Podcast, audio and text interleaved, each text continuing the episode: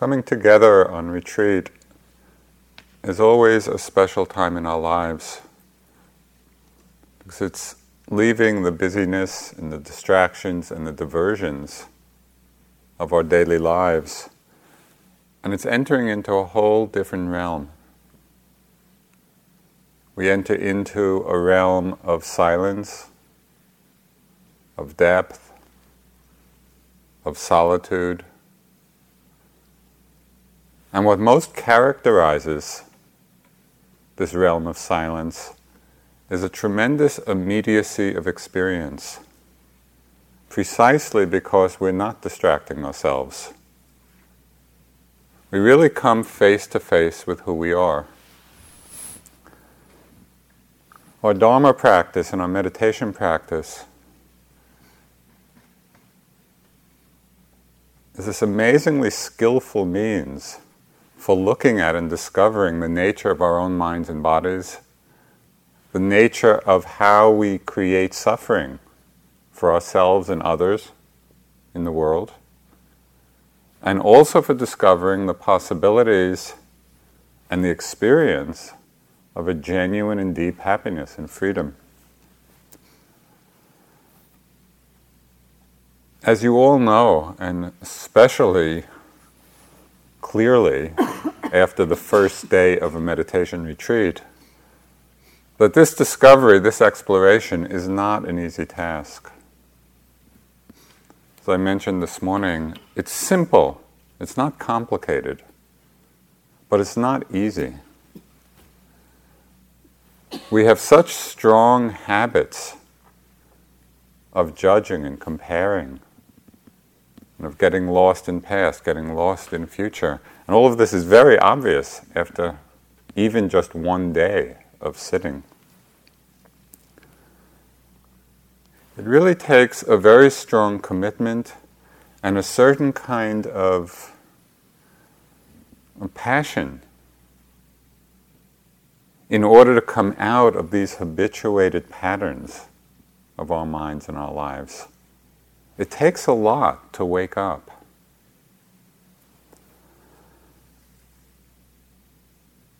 One of the first insights of insight meditation,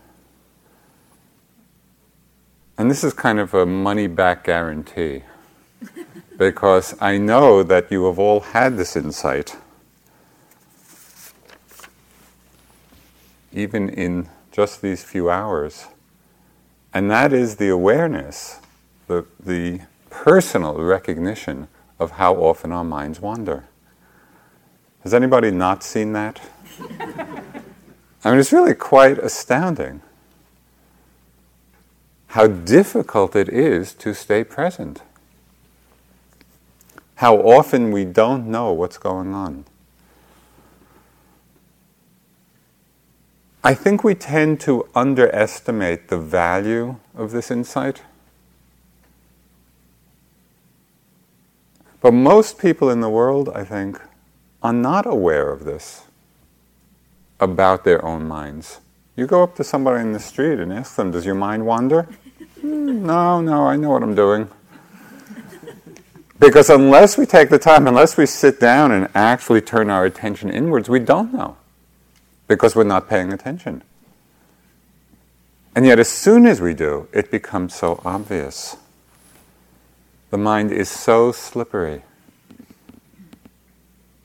You know, we've given it a very simple task watch the breath. and it's not, you know, we're not trying to visualize a mandala with a hundred thousand deities of different colors. Just the breath, in, out, in, out. And yet we're with a breath or two or three, if we're lucky. And then the mind's off, it gets seduced you know, by our thoughts and feelings and stories, by plans, by memories. And what's so ironic in a way is that what seduces us doesn't even have to be pleasant. you know, we get lost in and we relive so many of our old arguments and hurts and difficulties. I mean, how much of today was spent, you know, in that kind of mental rehashing. And perhaps even more surprising, we get lost over and over again in imaginary, anticipated hurts. Things that actually haven't happened yet, but we think will happen, and we sit here worrying about what it will be like when this and this happens. So, this is the habit of our mind. And we do it again and again. Mark Twain really captured it, as he does so many things with his uh, humor and wit, when he said, Most, let me say, some of the worst things in my life never happened. And I've just seen that in myself and watching, you know, this, this habit of anticipation. The Buddha spoke very directly to the importance of seeing this about our minds and beginning to undertake a training. He said, Your worst enemy cannot harm you as much as your unguarded thoughts. But once mastered, not even your mother or father or those closest to you can help you as much as a mind that is tamed. It's a very direct pointing to the source of happiness in our lives. Our worst enemy cannot harm us as much as our own unguarded mind because our mind just takes off and creates all kinds of problems. And yet, no one can give us as much happiness or peace or freedom, not even the people that love us the most, can bring us as much happiness as the mind that is tamed, as the mind that is understood. So, this first insight into how our minds work, the fact that it is in the habit of getting distracted again and again, of getting lost over and over. Our insight into this brings us to one very important realization and that is the importance of stabilizing our awareness, stabilizing our attention. Because it's not only even that we're simply lost in the wanderings of our mind. I mean, that would be distressing enough. But very often, we're acting these thoughts and feelings out. And when we look at the suffering in the world and all the many places of great suffering, you know, of conflict and war and violence. And what is it that's really happening? It's people acting out thoughts and feelings of fear, of hatred, of greed, of desire. All the actions have this source in people's minds. And it's not only out there. You know, when we look at our own lives and our own relationships, the problems, the difficulties, the suffering comes from our not understanding the forces at work within ourselves. And so, this is the great gift of the Dharma, the great gift of practice, that we begin to take a look and see. One of the first things my, my first teacher and uh, Kamala's teacher, also Munindraji, said to me when I went to India, this was back in 1967 and it hooked me because it was so direct and so common sense. He said, if you want to understand your mind, sit down and observe it. I mean, it was that simple. There wasn't any big ritual, nothing to join. If you want to understand your mind, sit down and observe it. How else could we understand our minds? So, this is the work that needs to be done, and that we're all doing here together. So the question is how do we observe our minds? How do we stay awake? Because it's not easy. The essence of the training that we're undertaking is first recognizing and then stabilizing one very simple and basic quality of mind. And it's a quality or an attribute of mind that has been called different things in different traditions. It's been called mindfulness, it's been called bare attention, it's been called naked awareness, it's been called innate wakefulness. You know, in the different Buddhist traditions and in others as well, each one has its own particular name, but it's the same quality. It's naked and bare in that it's an awareness that is very direct and not interfering and not judging and not interpreting and not making stories about the simplicity of our direct experience. It's just with things as they are. In one sense, that's the meaning of vipassana seeing things as they are, seeing things clearly.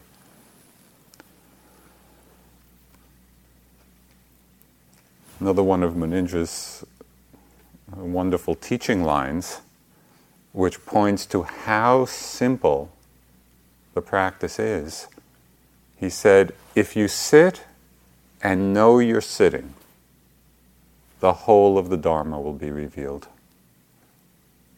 So if ever the instructions get too complicated, you know, and you don't know what to do, and the mind is getting confused, sit and know you're sitting. That's all. In that presence of mind, if we can sustain it, if we can stabilize it, if we can be steady in it, we sit and we know we're sitting. The whole of the Dharma is revealed to us.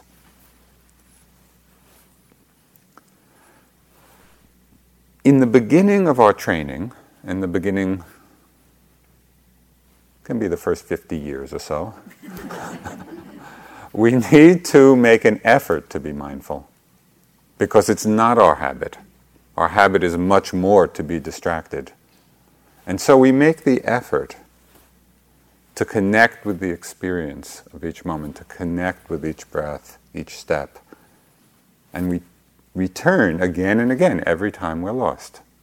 So with the breath, we start wandering, we come back. With the breath, we start wandering, we come back. And it's that effort of coming back. And this training is one that's in all of the Buddhist traditions and in many spiritual traditions. Tulku Urgyen, who was one of the great Dzogchen masters of the last century, and some of us have studied with him, this is, this is one of his teachings. He said, There's one thing we always need, and that is the watchman named mindfulness, the guard who is on the lookout for when we get carried away in mindlessness. You know, so even in this great, you know, non-dual Tibetan teaching, it comes back to something that's very necessary. We need to be mindful so that we're aware when our mind is off, when our mind is distracted. Because if we're not, we simply stay lost in the wanderings of our minds. So, this quality of mindfulness, of bare attention, is so important.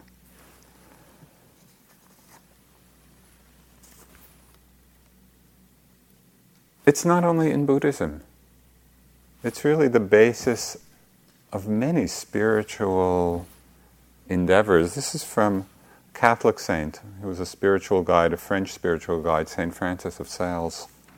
He said, If the heart wanders or is distracted, bring it back to the point quite gently. And even if you did nothing during the whole of your hour, but bring your heart back, even though it went away every time you brought it back, your hour would be very well employed. So, does that practice sound familiar to you? Bring the heart back, and even if it went away every time you brought it back, the hour would be well employed. Because that's the training. It is going to wander, and we practice coming back, and we practice coming back. Slowly, something begins to happen as the mindfulness and the concentration get stronger, these qualities increasingly seem to flow on by themselves. It's not so much effort, it's not so much struggle. That we get into a certain rhythm of attentiveness, a certain momentum of mindfulness, and it's like a stream of awareness that carries us. And this comes from having made the effort. So the effort leads to effortlessness. It's sort of like learning to ride a bike. I don't know whether you remember back, but you know, in the beginning when we're just learning, kind of holding on so tight. Holding on tight didn't really help, but it's what somehow we needed to do until we found the balance. And then as soon as we find the balance, we can relax. You know, and it becomes much more effortless. And for some really skilled people, they even ride without any hands on the bars. Well, this process of holding on, of struggle, finding balance, relaxing, that's like a spiral that keeps happening at different levels in our practice. So we work with the breath, and we struggle at first and really try to hold on tight, and that helps us in a way to find the balance. We find the balance, then we relax, becomes more effortless, we're at ease. And then we come up against something that's more difficult. Maybe it's some pain in the body or some emotional difficulty. And then we reach a new level of intensity. And we go through the same process again. We struggle, we try to hold on or make the strong effort to be mindful, then we find the balance and we relax, we settle back.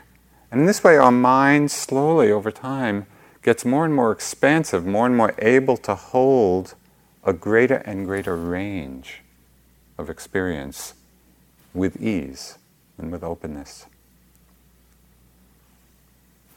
The last stage in this development, which again keeps spiraling, keeps cycling through,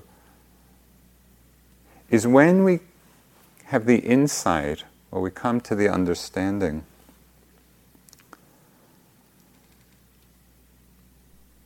that the very nature of the mind is awareness. That it's not something we have to create. It's not something we have to do. It's not any effort that really needs to be made because it is the very nature of our minds. This knowing, cognizing faculty. So when we recognize that, through having gone through these various stages, then we really can relax into this openness, into this ease of knowing. But always with a quality of mindfulness so that when the mind does wander, we see it and we simply come back again. That's our training.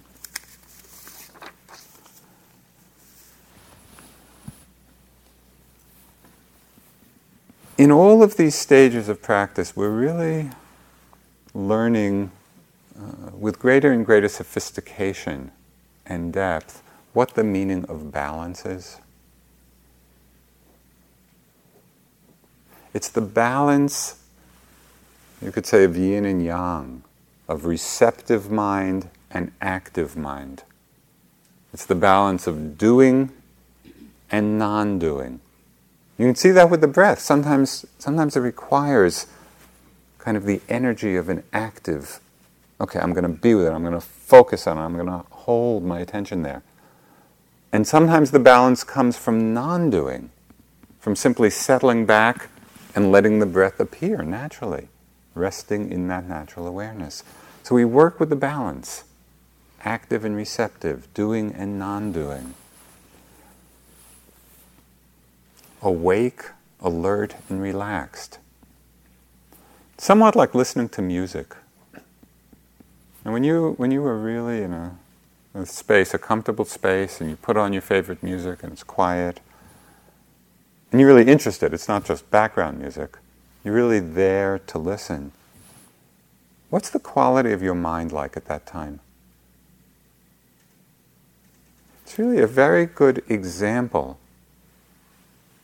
an easy access to finding the balance. Because when we're listening to music, you're probably not leaning into it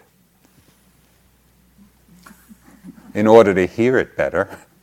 No. We're just settled back, we're receptive, and at the same time, we're present, we're alert. Because if we're, our mind's wandering, we're not hearing the music. And so that's a way of understanding exactly what this balance is. We're present, we're alert, we're relaxed, and then it's heard effortlessly. So now, can we be with the breath in the same way that we listen to music? That's the art of the practice. Where we're just listening.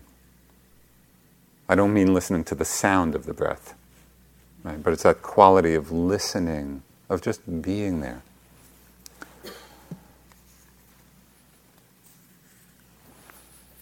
Mother Teresa was asked by an interviewer what she says when she what she says to God when she prays. I don't say anything, she replied. I just listen. So the interviewer asked her what God says to her. This is her language. He doesn't say anything, said Mother Teresa. He just listens. and then she added, If you don't understand that, I can't explain it to you. but it's a wonderful image, isn't it? Of just listening, listening to listening. yeah, and there's just that space of listening and being with the truth of what presents itself. This is really our practice. It's learning how to listen in that way, at that depth. So there are a few tools that help us listen. You know, that really can help train us to listen in that way. And Kamal and Carol mentioned a couple of them briefly last night a very big help on retreat, and it's it's really a gift of the retreat is in slowing down. Because usually in our lives, you know, most of us lead pretty busy, active, hectic lives in a rush. Slowing down, physically slowing down, just moving more slowly really helps to drop back into the moment. But it's important to do it with understanding because sometimes people hear slow down and they energetically they get into this space of kind of holding themselves back like reining in reining in horses. That's not it. It's not that we're trying to hold ourselves back or restrain our energy. That's very tiring. Slowing down in the meditative sense is not holding ourselves back, it's settling back into the moment. It's just settling back with ease. It's very relaxed. And what helps us to do this is the quality of interest. If we're really interested in what's happening, we will slow down and pay attention. Georgia O'Keeffe was describing, she was describing the art of listening, but she talked about in terms of seeing. She was a great artist. So she said, Still, in a way, nobody sees a flower, really. It is so small. We have in time, and to see takes time to have a friend takes time. Mostly we're rushing through our lives and we're not taking the time to see the small flowers. We want to see the small flowers of our experience, the moments of our experience. Just as a very simple example. And maybe we can do it together because I think I think it'll give you a sense of what I'm talking about. Just now, if you would, just move your arm, you know, at a reasonably fast pace. And, and be aware that you're moving. Okay, so that's not difficult. You know you're moving, right? You know you're moving your arm. And you feel something. Okay, now move it a little slower. And instead of simply feeling or knowing that you're moving, really feel the sensations of the movement. So move more slowly and feel the sensations all through the arm or the fingertips or the hand. And when we move slowly and feel the sensations of the movement as opposed to simply knowing we're moving, there's another whole world that opens up. It's like we drop down a level. Well, there is a world of this energy system of our mind and body that only reveals itself when we slow down and take the time to listen to it. One of the things that was so inspiring in Burma about practicing in Burma at the monasteries, and it, was really a tremendous inspiration, was to see the Burmese yogis sort of move about during the retreat as they would go from one place to another or do the walking. And for the most, not everybody, but for the most part, they moved with such care and such meticulousness. It's like every movement, and it was incredibly graceful. It wasn't that sense of, you know, holding themselves back and being uptight and struggling with it.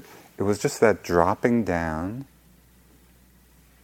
and being interested in the subtleties of experience. And so they moved with this tremendous delicacy and care and grace.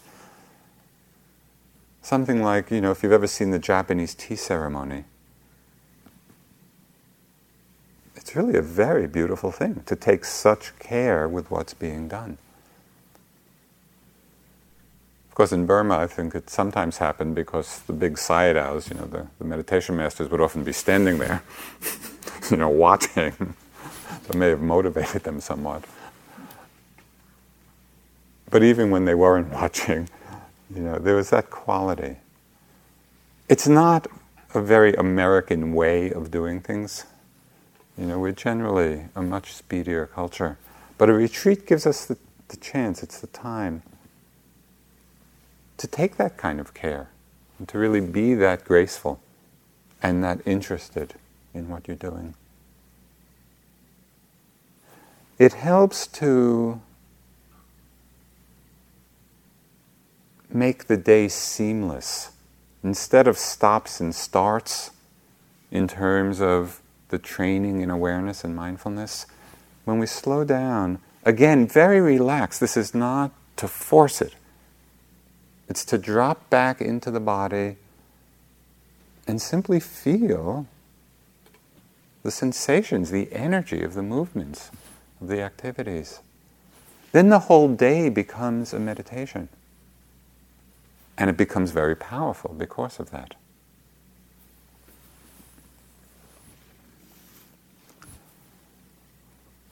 One signal that I found very helpful to remind me when I'm not doing that is to keep an eye, keep the mental eye out for the feeling of rushing, which is a common feeling. And it's always, rushing is the, it's like a mindfulness bell.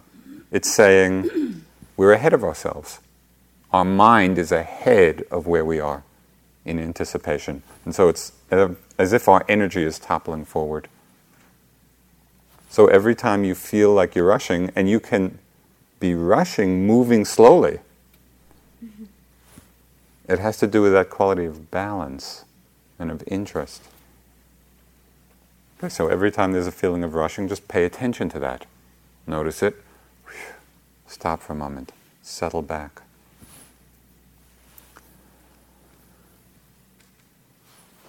So, to enjoy the possibility of slowing down, and really using that as a tool for learning how to listen to deeper levels within ourselves. It's tremendously helpful, and so I just You know, would like to encourage you as much as possible, but do it in an easy, relaxed way. That's the key. It's not a struggle and it's not something to force. The other tool that I want to mention is something that we've all used to various extents at different times in our practice. And we feel it's helpful to have an understanding of it so that you can use it at appropriate times. And that is the skillful means of mental noting. You know, where it's the acknowledgement with an actual note, like a soft word, a whisper in the mind, of what it is that's arising in, out, arise, fall, hearing, wandering, thinking. What the note does, it's really a check and a, on whether we're present or not. And it helps to sustain the attention. So if you're sitting and you notice that your mind is wandering a lot, you know, the three quarters of the sitting you're lost in thought or daydream or planning, whatever. The noting could be a very helpful tool. It's a way of cutting through all that. And it's a support, it's an ally. And actually, this is happening, this is happening, this is happening, this is happening, this is happening. All just a single word and very soft. So it's not elaborate descriptions. The noting begins to reveal a lot to us about things which we may not be noticing. Let me, I'll just preface everything I'm going to say now. I know many of you, perhaps most of you, are pretty experienced practitioners. You know, have done a lot of retreat. And so it may be occurring to you, oh, this noting, that's, that's just in the beginning. Well, it is very helpful in the beginning, and it may be that that's really when you want to use it the most. But even for experienced practitioners, at the beginning of a retreat or at certain times, it really can help. Because rather than sit maybe reasonably comfortably for the hour, but in a sinking, drifting state, that's not so helpful. It would be much more helpful for the deepening of practice to use this tool, to use this skillful means, and to acknowledge with a simple note in, out, in, out, rising, falling, hearing, thinking, seeing, and to do it for some periods of time. And you will see that the mindfulness gets stronger. It also will reveal things that we may be missing. For example, as you're noting in, out, in, out, and the in is on the out breath and the out is on the in breath, that will tell you that the mindfulness could use a little sharpening. Well, without the note being out of sync, you might not notice that the mindfulness needs a little sharpening. You know, so even the fact that the noting is not in sync is telling us something about the state of our minds. Or the tone of the note often can reveal our attitude about what's happening. You know, if you feel this very uh, impatient tone or restless tone, or so that that's showing, that's illuminating. Oh yeah, my mind is like that at this time.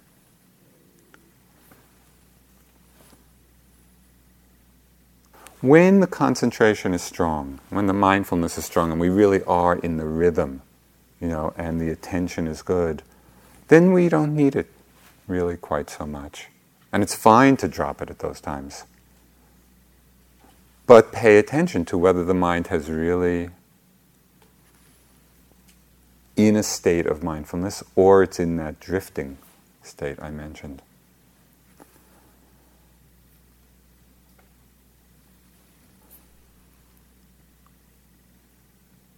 For experienced, for really experienced practitioners, there's one more thing you can do with the noting that begins to point back to the very nature of mind itself.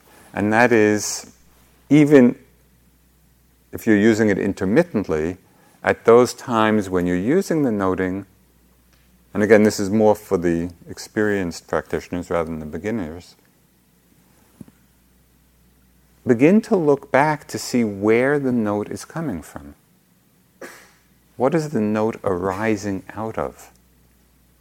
You know, the note in, out. Well, what's the mind? What's the nature, the quality of the mind out of which the note is coming? So it's like tracing the note back. There's a wonderful Dharma book called Tracing Back the Radiance. And this is like tracing back to the radiance of the knowing mind. It's very interesting.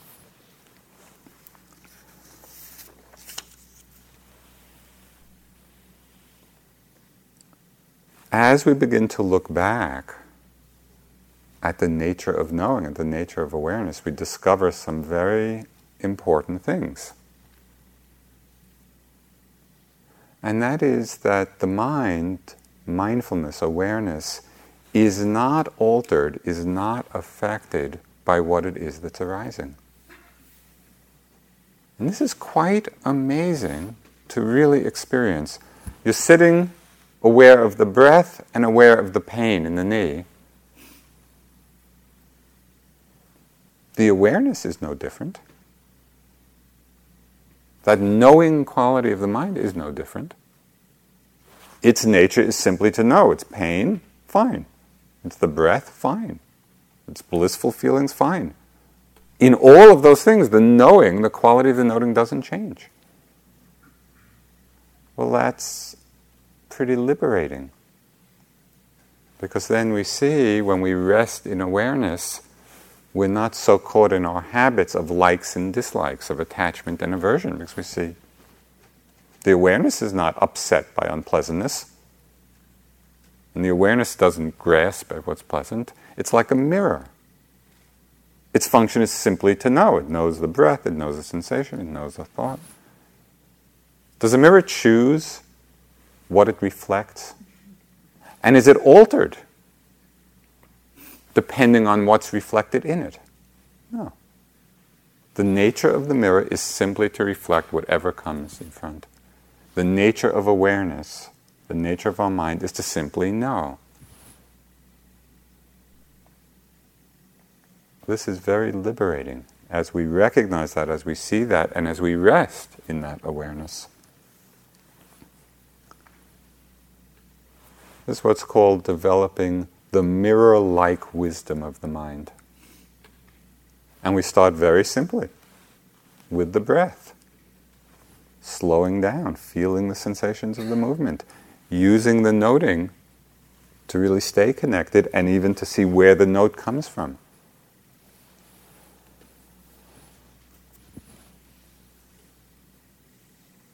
So the teachings are simple, but they're not easy to do because of our habits of mind. So it takes a perseverance, it takes a commitment, it takes a certain energy takes a certain effort. But when we hear the word effort, it often gets misinterpreted or misapplied because for many of us, we get caught up in effort and become striving and become struggle and forcing and not that helpful. Understanding, in Pali, the word is virya and that's the word that's often translated as effort, it takes a lot of practice to really understand what virya is.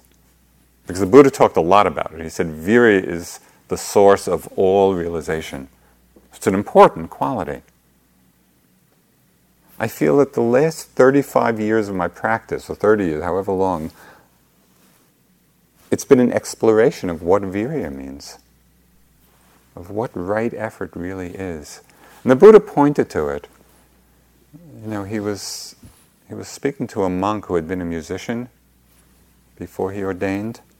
So he was talking about you know, tuning the strings of the lute in terms of getting the pitch just right. So he said, effort, this is the Buddha talking to this monk, effort, when overstrung, ends in agitation. When overlax, ends in sloth. And it's like we find ourselves going back and forth, you know, between agitation and sloth. Well, our practice is just learning how to tune this instrument of our minds, this instrument of awareness, so that it's not overstrung and it's not overlax. And so we play and we will go to one side or another. That's how we find the balance.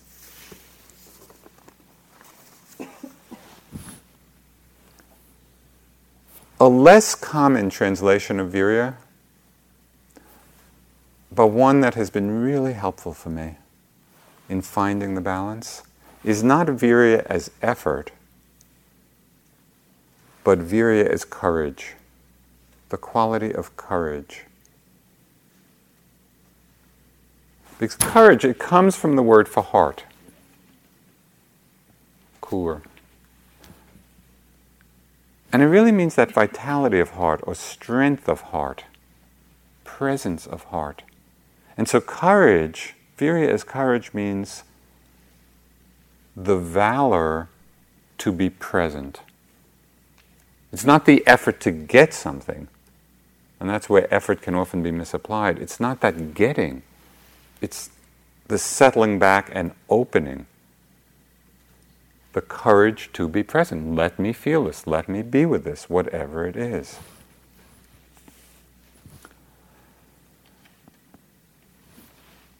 So, this quality of courage draws nourishment from two places. Maybe from many places, but I'll just mention two. One, it draws, it draws nourishment from patience. There's a contemporary uh, writer and poet. Um, I just came across uh, his work and his name. I'm not even quite sure how to pronounce his name. Uh, Denis uh, Saleh, S A L E H.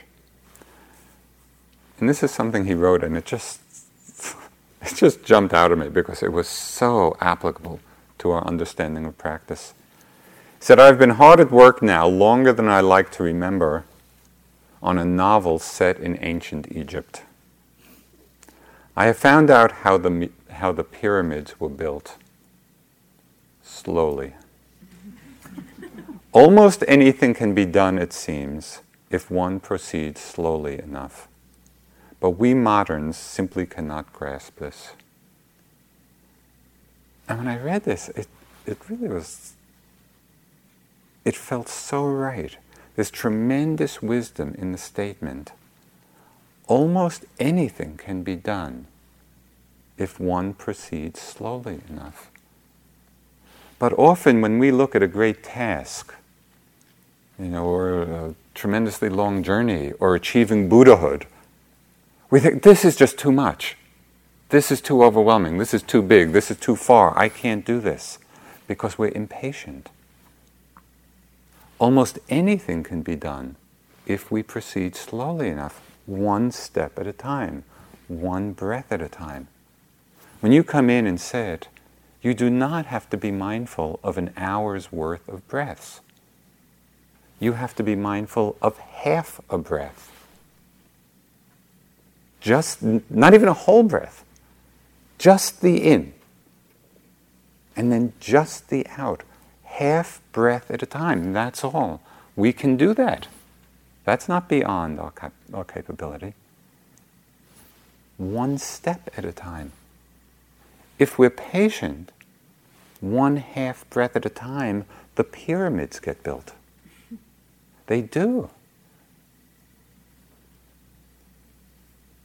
I know this deeply because when I started practicing, I had zero concentration. I would sit and my mind would wander for the whole hour. And then I get up and, oh, that was nice, that went quickly. and it took a long time. I was not one of these naturals. There are, you know, maybe a half of 1% of the population is just, they have natural samadhi. They sit down, psh, they're there. But most of us, it's a training but the training is possible. But it's just doing it. It's the patience to do it. And then we see the development. Okay.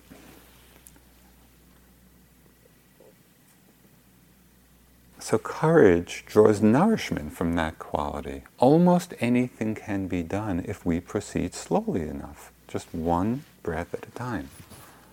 It also draws nourishment from interest, that quality of interest.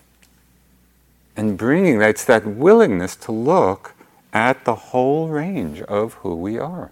And this is the power of the Dharma. We sit down, sit and know you're sitting, the whole of the Dharma, the whole of yourself will be revealed. The whole range of body phenomena, the whole range of mind, emotions, feelings, stillness, silence. For a long time in my practice, I was very judgmental about the negative things I saw. You know, the, just the unskillful, the unwholesome states of mind and thoughts and feelings. So I would judge myself for having them. I judged them for being really bad. I didn't like it when my teachers or friends pointed them out to me. You know, I felt very judged. But then at a certain point, something changed. You know, after going through that for quite a while. And what changed was I got to a point where I became really interested in seeing all of this stuff. Come to the point where I would rather see the unwholesome stuff than not see it. Because if we don't see it, we just live it out, we act it out. When we do see it, that's what gives us the possibility, the opportunity to see through it and actually to be free. So as you're sitting and all the range you know, I think it was Zorba the Greek, or I think it was in that book, he said, self knowledge is always bad news. well, as you sit here and get the bad news, the bad news is good news. because it's better to see it than not to see it if you take interest. What is this? How am I getting caught? How can I be free? That's the juice of the practice.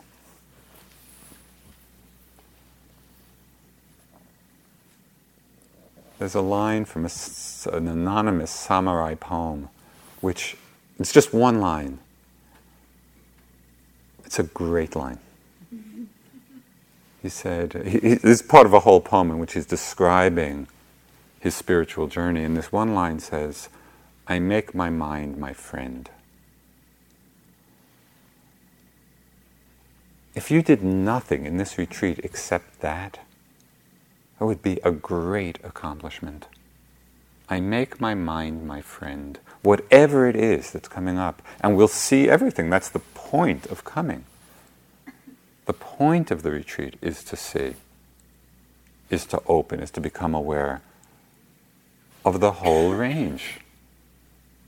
What's pleasant and what's unpleasant, what's skillful and what's unskillful. Because it's only through seeing that we really can taste the freedom was a Japanese woman poet from, I don't know, the 11th century maybe. Her name was Izumi. She wrote The Moon at Dawn. Just imagine like, uh, the imagery. The moon at dawn, solitary, mid sky. I knew myself completely, no part left out. This is a, a wonderful expression of our Dharma journey. I knew myself completely, no part left out. That takes courage. It takes the courage to be willing to see every part of ourselves.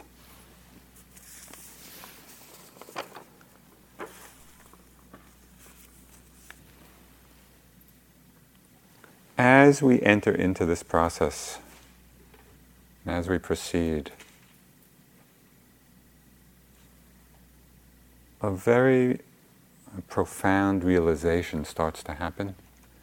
And that is the realization that all the work we do in this process of opening and awareness and awakening is not for ourselves alone. That it's really for the benefit of all beings.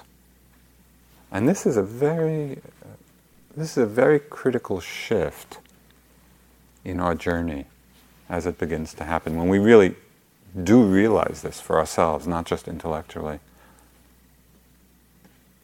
You might wonder, well, how does sitting here watching our breath help anybody else? It's not totally obvious, the connection. In two very simple ways. In one way, the more we understand ourselves, the more we understand everybody else. Because although our stories are different, our backgrounds are different, our history is different, the nature of our mind and body is the same. And this was so apparent both in practicing in Asia and doing so much traveling. You know, different cultures, different backgrounds, the surface is different, even the content of people's thoughts but the nature of pain, the nature of sorrow, the nature of happiness, the nature of joy, the nature of anger, of fear, of enthusiasm, these are universal. Anger is the same whether it's in Burma or Marin. You know? And joy is the same, and suffering is the same, and freedom is the same. The more we understand ourselves, the more we understand each other. And this is in some way a great paradox from the depth of solitude on a retreat. From that place of understanding ourselves more, we actually feel more connected with everyone else. Out of the silence comes connectedness. the second way our practice benefits others, not only through understanding them, but in a very obvious way if we are more loving, if we're kinder, if we're less judgmental, less angry, then the world is that much more loving and that much kinder and that much less suffering. You know, our whole mind body is an energy system that's vibrating, it's resonating. It cannot help but influence everyone around us. There's no way to prevent it. And we know it, you know, pretty easily. If you walk into a room and somebody's really angry, you know, you go into the room, you feel it. You can feel the vibrations in your body. We don't often tend to think that the opposite is also true.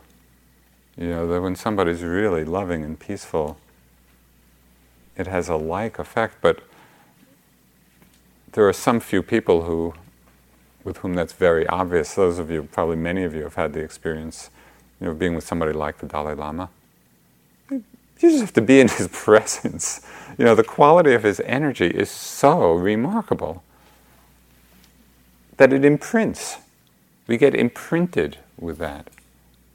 So as we transform ourselves, we are transforming the world. Our practice can't help but benefit others. So there's one last shift in practice that I want to mention. This first is the realization that the work we do at training our minds is not just for ourselves that we're doing it in order to benefit others, that it will. But there's one final little, whatever that is. when we go from the realization that our practice will inevitably help others just as we become more loving and more peaceful and more accepting and less judgmental, can help but be of benefit when we go from the realization that it will inevitably help others to making the benefit of others the very motivation for our practice. It's like we bring that right to the beginning, not seeing it simply as an, as an inevitable consequence, but we actually make it the motivation. This is what in Buddhism is called bodhicitta. Bodhicitta is this motivation, this aspiration. May my practice be, may I awaken for the benefit and the happiness of all beings. Now, this is a big thing. It's a very big thing, and we don't want to over idealize it. We want to start very small. It's just planting a seed. Maybe at the beginning of the sitting, for those of you who feel connected to this, it might be something like that aspiration, may I be liberated for the benefit of all beings. Something that simple. Where we set the motivation. You know, I'm watching my breath. I'm becoming mindful. I'm becoming aware, becoming wakeful. May this be for the benefit of all beings. And at the end of a sitting, maybe, you know, might dedicate the merit of the sitting. There's one very nice dedication that brings in this sense of bodhicitta. May the merit of this practice be joined together with the merit of all the virtuous actions of the three times of past, present, and future. And I really like, I like just like that sense of joining my own little, you know, few drops of merit from the sitting to this ocean. May the merit of this practice be joined with the merit of all the virtuous actions of the three times. So we're, kind of gathering it all up and then making an offering, dedicating it all to the welfare, the happiness, the liberation of all beings. These are just small seeds, really small seeds.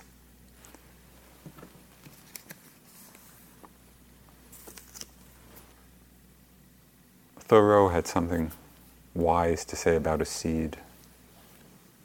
Though I do not believe that a plant will spring up where no seed has been, I have great faith in a seed. Convince me that you have a seed there, and I am prepared to expect wonders. So it's a very small seed of bodhicitta that we're planting. Just, just acknowledging that aspiration. May my practice, may my life be for the benefit of all beings. We plant it we water it. Just in a very simple way. Convince me that you have a seed there and I am prepared to expect wonders. And it happens. It's really the wonder of bodhicitta, the wonder of awakening. Well, this is what we're doing here together training our minds, coming to wakefulness, and holding it in this great aspiration. Let's sit for just a couple of minutes.